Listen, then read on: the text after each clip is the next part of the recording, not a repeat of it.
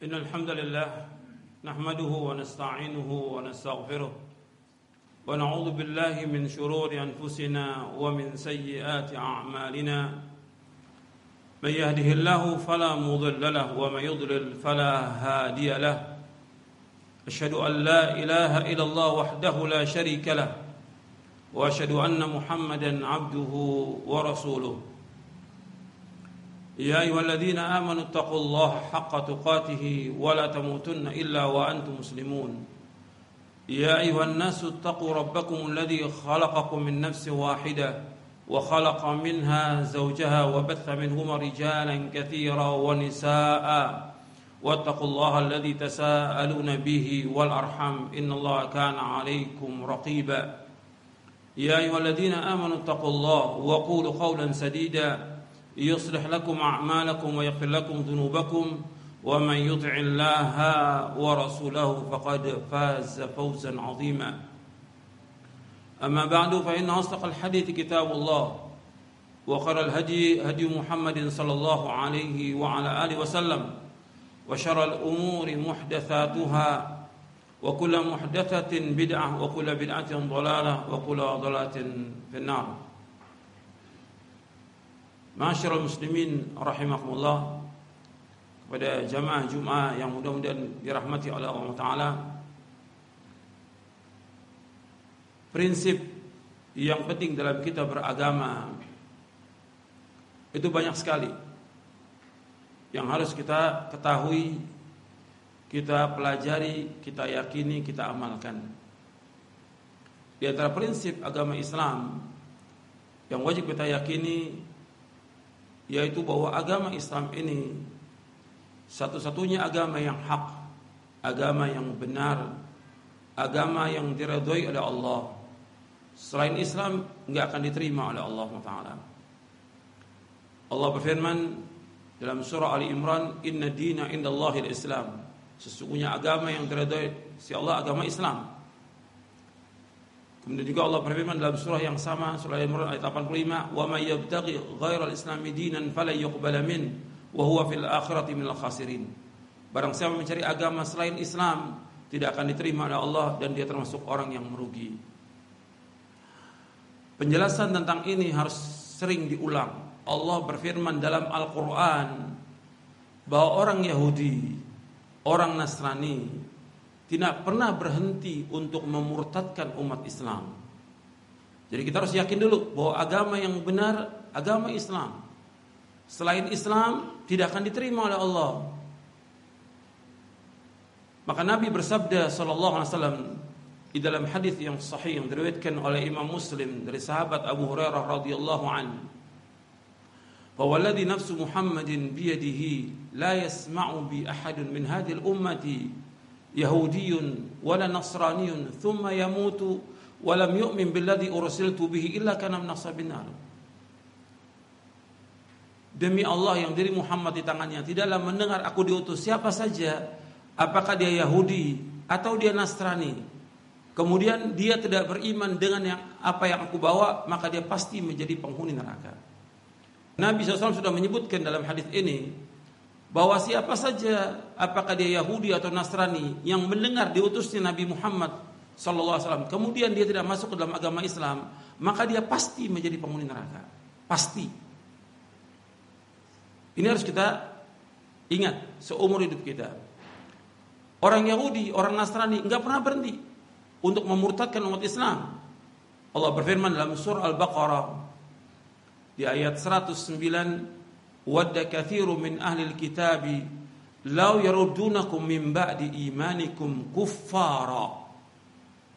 kebanyakan ahli kitab itu tidak pernah berhenti berusaha memurtadkan umat Islam agar kalian ini menjadi orang kafir. Jadi mereka terus menerus nggak pernah berhenti. Begitu juga Allah sebutkan dalam surah Al-Baqarah juga di ayat 120 yahudu walan nasara hatta tattabi'a millatahum. Orang Yahudi orang Nasrani dia tidak akan redho sampai engkau Muhammad mengikuti agama mereka. Gak pernah berhenti. Allah juga berfirman dalam surah Al-Baqarah di ayat 217 wala yazaluna yuqatilunakum hatta yaruddukum an dinikum in istata'u. Mereka tidak pernah berhenti. Orang Yahudi orang Nasrani tidak pernah berhenti. Memerangi kalian sampai kalian murtad dari agama kalian. Ini harus kita ingat. Jadi yang pertama yang harus kita ingat bahwa agama Islam satu-satunya agama yang hak agama yang benar agama yang dari Allah. Yang kedua, bahwa selain dari Islam nggak akan diterima oleh Allah. Selain Islam nggak akan diterima oleh Allah. Yang ketiga, bahwasanya orang Yahudi atau Nasrani tidak pernah berhenti untuk memurtadkan umat Islam. Nggak pernah berhenti. Yang mengatakan demikian siapa? Allah dalam Al-Quran. Terus menerus.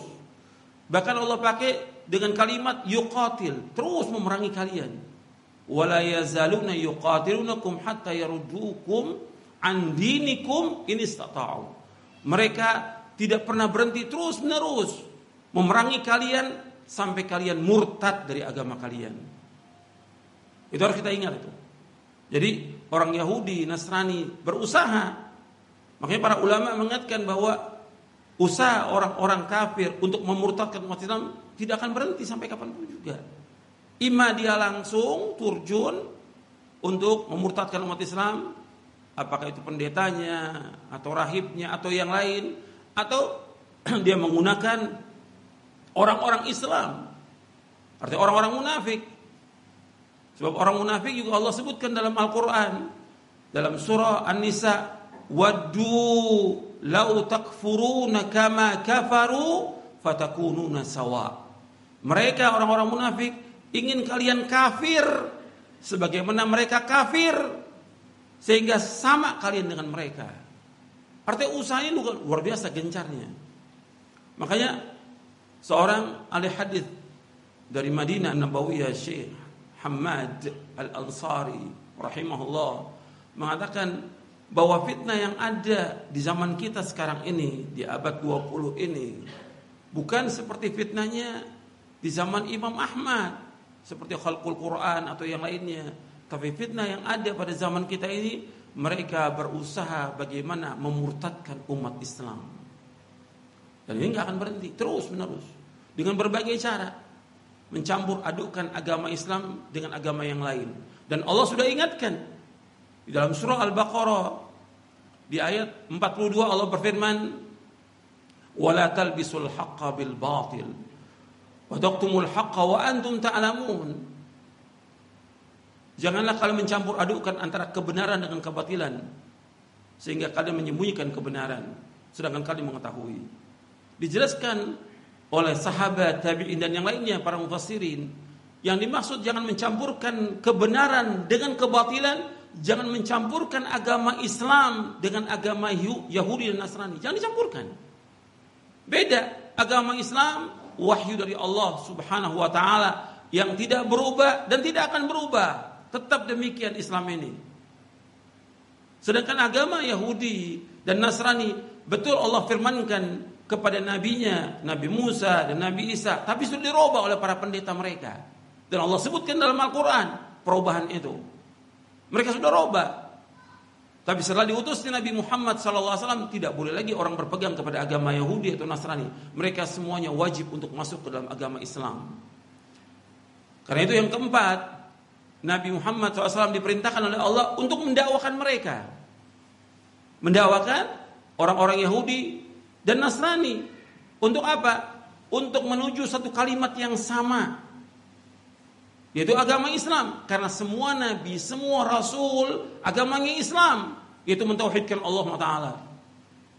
Ketika Nabi SAW mengirim surat kepada Heraklius. Untuk bisa lihat di Sahih Bukhari di bab Badul Wahyi di awal-awal di hadis yang ketujuh di Sahih Bukhari. Nabi SAW menulis surat kepada Heraklius, Azimur Rum, Disuruh apa? Aslim taslam. Masuklah ke dalam agama Islam, kamu akan selamat. Allah akan berikan kepada kalian dua ganjaran. Tapi kalau kalian tidak, maka kalian menanggung dosanya ithmal arisiyin. Semua orang yang di bawahnya dia dia akan tanggung dosanya. Rakyatnya dia akan tanggung dosanya. Karena sebab pemimpinnya tidak masuk Islam, rakyatnya nggak masuk Islam. Kemudian Nabi membawakan ayat dalam surah Ali Imran di ayat 64, "Qul ya ahlal kitab ta'alu ila kalimatin sawa'in bainana wa bainakum alla na'budu الله wa la nusyrika bihi syai'a wa la yattakhidha ba'duna ba'dan arbaba min dunillah. Fa in tawallaw faqul ishhadu bi anna muslimun. Katakanlah wahai ahlul kitab kemarilah kepada satu kalimat yang sama antara kami dengan kalian yaitu tidak boleh kita beribadah melainkan hanya kepada Allah. Yang pertama mentauhidkan Allah. Kalimat yang sama yang seluruh nabi, seluruh rasul mendakwakan bagaimana umat ini beribadah hanya kepada Allah. Yang kedua, yang semua nabi, semua rasul mendakwakan juga wala nusyrika bihi. Tidak boleh kita menyekutukan Allah dengan sesuatu pun juga. Gak boleh berbuat syirik, gak boleh. Islam agama tauhid, gak boleh ada kesyirikan. Gak boleh menyekutukan Allah dengan sesuatu apa pun juga. Yang ketiga, wala yattakhidha ba'duna ba'dan. Tidak boleh sebagian dari kita menjadikan sebagian yang lain sebagai Tuhan selain Allah. Nggak boleh menjadikan manusia ini sebagai Tuhan selain Allah. Nggak boleh orang ruku dan sujud kepada manusia. Tidak boleh. Karena hak ruku dan sujud hanya kepada Allah. Karena mereka para pendeta itu rakyatnya sujud kepada mereka. Nggak boleh. Dan ini dimasukkan oleh Syekh Muhammad bin Abdul Wahab rahimahullah termasuk tagut orang yang mendakwakan dirinya dan mengajak orang lain untuk menyembah dirinya ini takut. Yang pertama man, man ubida wa orang yang disembah dia redho.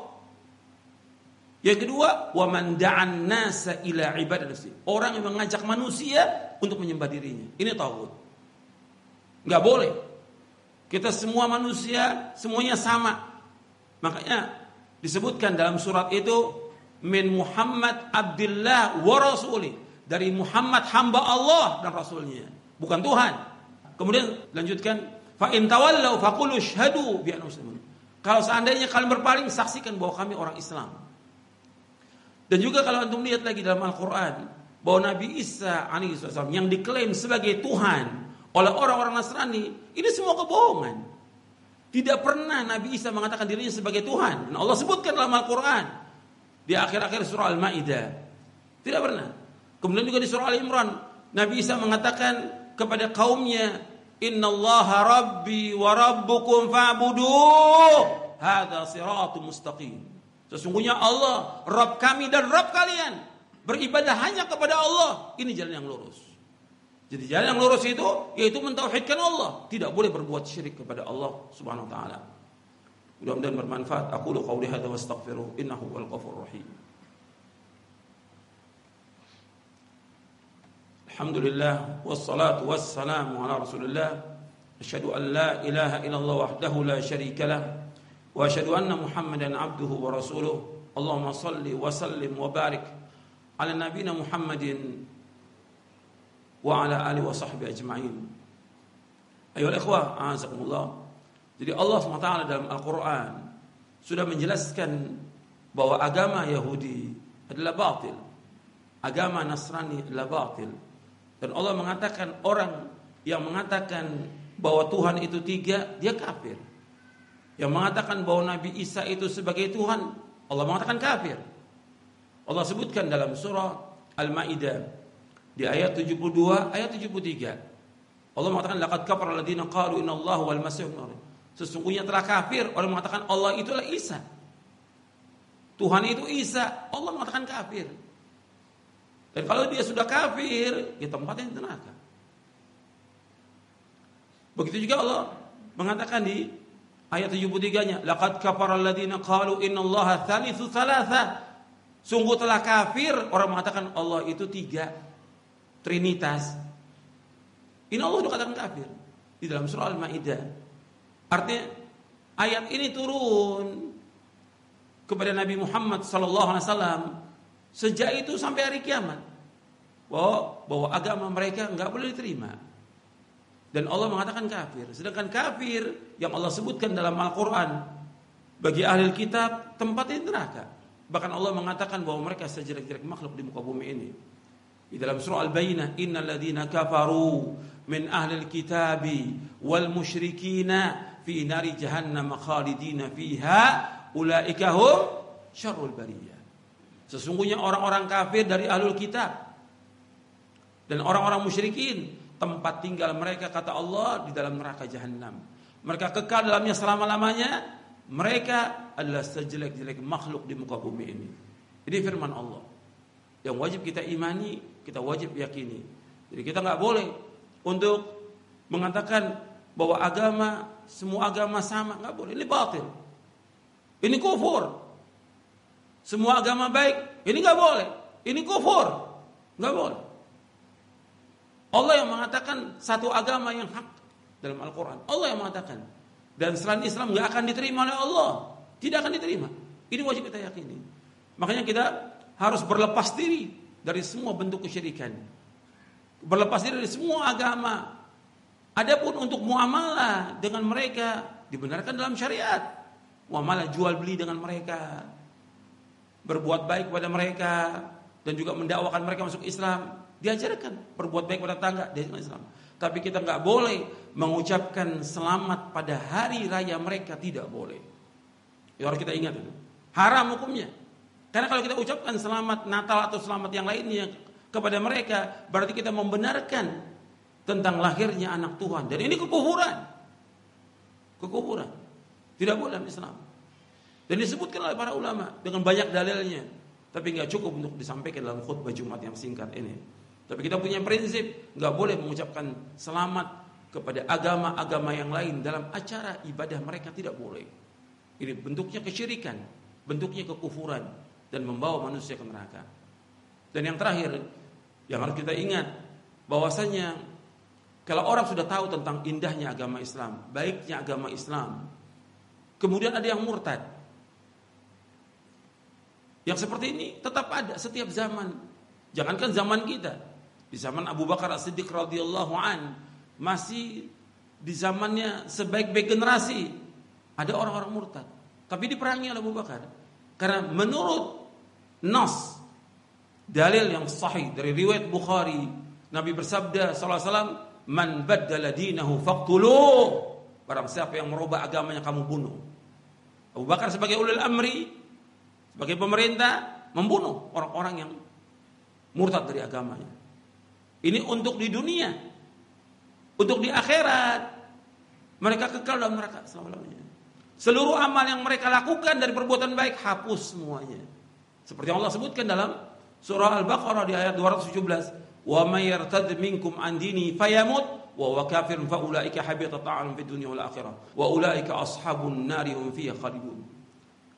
Allah menyebutkan barang siapa yang murtad dari agamanya fayamut kemudian mati.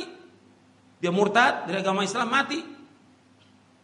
Maka habitat a'mal seluruh amalnya kebaikannya hapus. Kemudian wa ulaika ashabun nari hum fiha khalidun mereka inilah orang-orang yang menjadi penghuni neraka dan kekal dalam neraka selama-lamanya. Untuk dunia dia dibunuh, untuk akhirat dihapuskan seluruh amalnya, kemudian kekal dalam neraka selama-lamanya. Jadi satu kalau orang ingin masuk sorga, mau selamat dunia akhirat, yaitu berpegang teguh pada agama Islam. Berpegang teguh pada Islam, berpegang kepada wahyu, Al-Quran dan Sunnah ala fahmi Pegang. Makanya Allah berfirman dalam surah Az-Zukhruf, fastamsik billadhi uhiya ilaika innaka ala siratim mustaqim. Peganglah erat-erat dengan apa yang diwahyukan kepada kamu. Sungguhnya engkau berada di atas jalan yang lurus. Pegang Quran dan Sunnah ala fahmi salaf. Pelajari, pelajari, belajar, belajar. Yang baru masuk Islam belajar sampai paham tentang agama ini. Kemudian amalkan. Dan yakin Islam satu agama yang hak. Islam yang membawa manusia kepada kebahagiaan dunia akhirat. Islam yang menyelesaikan semua problem yang ada di muka bumi ini. Hanya Islam yang bisa. Yang lain nggak akan bisa. Islam. Karena Allah sebutkan demikian dan Nabi juga SAW menyebutkan demikian. Nabi SAW menyebutkan demikian. Dan Islam ini nggak bisa dikalahkan dengan yang lain. Al Islamu ya'lu wa la. Agama Islam itu tinggi, nggak ada yang bisa meninggikan agama ini.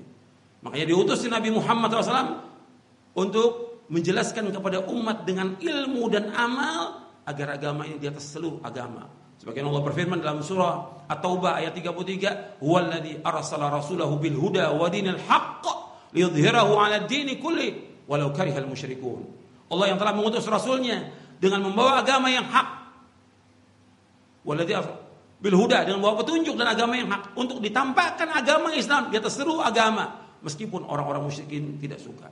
Dijelaskan oleh para mufassirin, maksudnya Nabi Muhammad membawa SAW membawa ilmu dan amal soleh. Ilmu dan amal soleh. Agar umat ini belajar, memahami, mengamalkan. Sehingga apa? Sehingga umat ini tinggi. Dan tidak dikalahkan oleh agama yang lain. Agar Allah tunjukkan agama ini tampakkan di atas seluruh agama. Meskipun orang musyrikin tidak suka dengan agama ini. Mudah-mudahan yang saya sampaikan bermanfaat dan menambah keyakinan kita untuk kita berpegang teguh pada agama ini, mempelajarinya, memahaminya dan mengamalkan. Sehingga tujuan hidup kita jelas bahwa kita untuk beribadah hanya kepada Allah, tidak boleh kita berbuat syirik dan tujuan hidup kita jelas bahwa kita tujuannya agar kita masuk ke dalam surga. Allahumma salli wa sallim wa Nabi Muhammadin wa ala wa sahbihi ajma'in. Allahumma ighfir lil muslimin wal muslimat wal mu'minin wal mu'minat al ahya minhum wal amwat innaka samii'un qaribun mujibu da'wan. ربنا اغفر لنا ذنوبنا وإسرافنا في أمرنا وثبت أقدامنا وانصرنا القوم الكافرين. ربنا ظلمنا أنفسنا وإن لم تغفر لنا وترحمنا لنكون خاسرين. ربنا لا تزغ قلوبنا بعد إذ هديتنا وهب لنا من لدنك إنك, إنك أنت الوهاب. ربنا آتنا في الدنيا حسنة وفي الآخرة حسنة وقنا عذاب النار. وصلى نبينا محمد صلى الله عليه وعلى آله وسلم.